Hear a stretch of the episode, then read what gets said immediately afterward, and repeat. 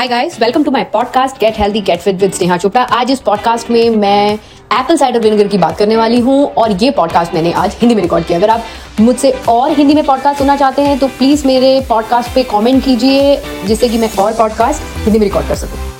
Hi guys इस podcast में बात करने वाली हूँ कि क्यों एप्पल साइडर विनेगर आपके वेट लॉस के लिए अच्छा है और क्यों हम एप्पल साइडर विनेगर रेकमेंड करते हैं। एप्पल साइडर विनेगर की कैलोरीज ऑलमोस्ट नेग्लिजिबल है। जैसे अगर आप फॉर एग्ज़ाम्पल एक हंड्रेड एम की बॉटल की बात करें तो जस्ट बाईस कैलोरीज होती है उसमें। जब आप एप्पल साइडर विनेगर लेते हैं इनफैक्ट उससे आपका हंगर लेवल भी ड्रॉप होता है। आपको भूख कम लगती है तो आप ज़्यादा खाने की तरफ़ भागते नहीं है। तो जैसे आप, हमारी एज होती जाती है तो हमारे स्टमक के जूसेस भी कम होते जाते हैं। जो एसिटिक एसिड होता है, वो हमारी बॉडी को डाइजेशन में हेल्प करता है। अगर आप एप्पल साइडर विनेगर मॉर्निंग में लेते हैं तो उसमें आप कोशिश कीजिए कि डायरेक्ट एप्पल साइडर विनेगर नहीं लीजिए, क्योंकि it can cause yellowing of teeth तो बेस्ट रहेगा कि उसको आप स्ट्रॉ से लीजिए। अब जानते हैं एप्पल साइडर विनेगर को घर पे कैसे बना सकते हैं? बहुत ही सिंपल प्रोसेस है। कट एप्पल्स लीजिए कट पीसेस एप्पल्स उसको पानी में शुगर के साथ स्टोर करके रख दीजिए थ्री टू फोर वीक्स में। उसके बाद इसको छान लीजिए और उसको फिर थ्री टू फोर वीक्स छानने के बाद और थ्री टू फोर वीक को भी स्टोर करके रखना है। तो वो आपका एप्पल साइडर विनेगर आराम से घर पे बन सकता है।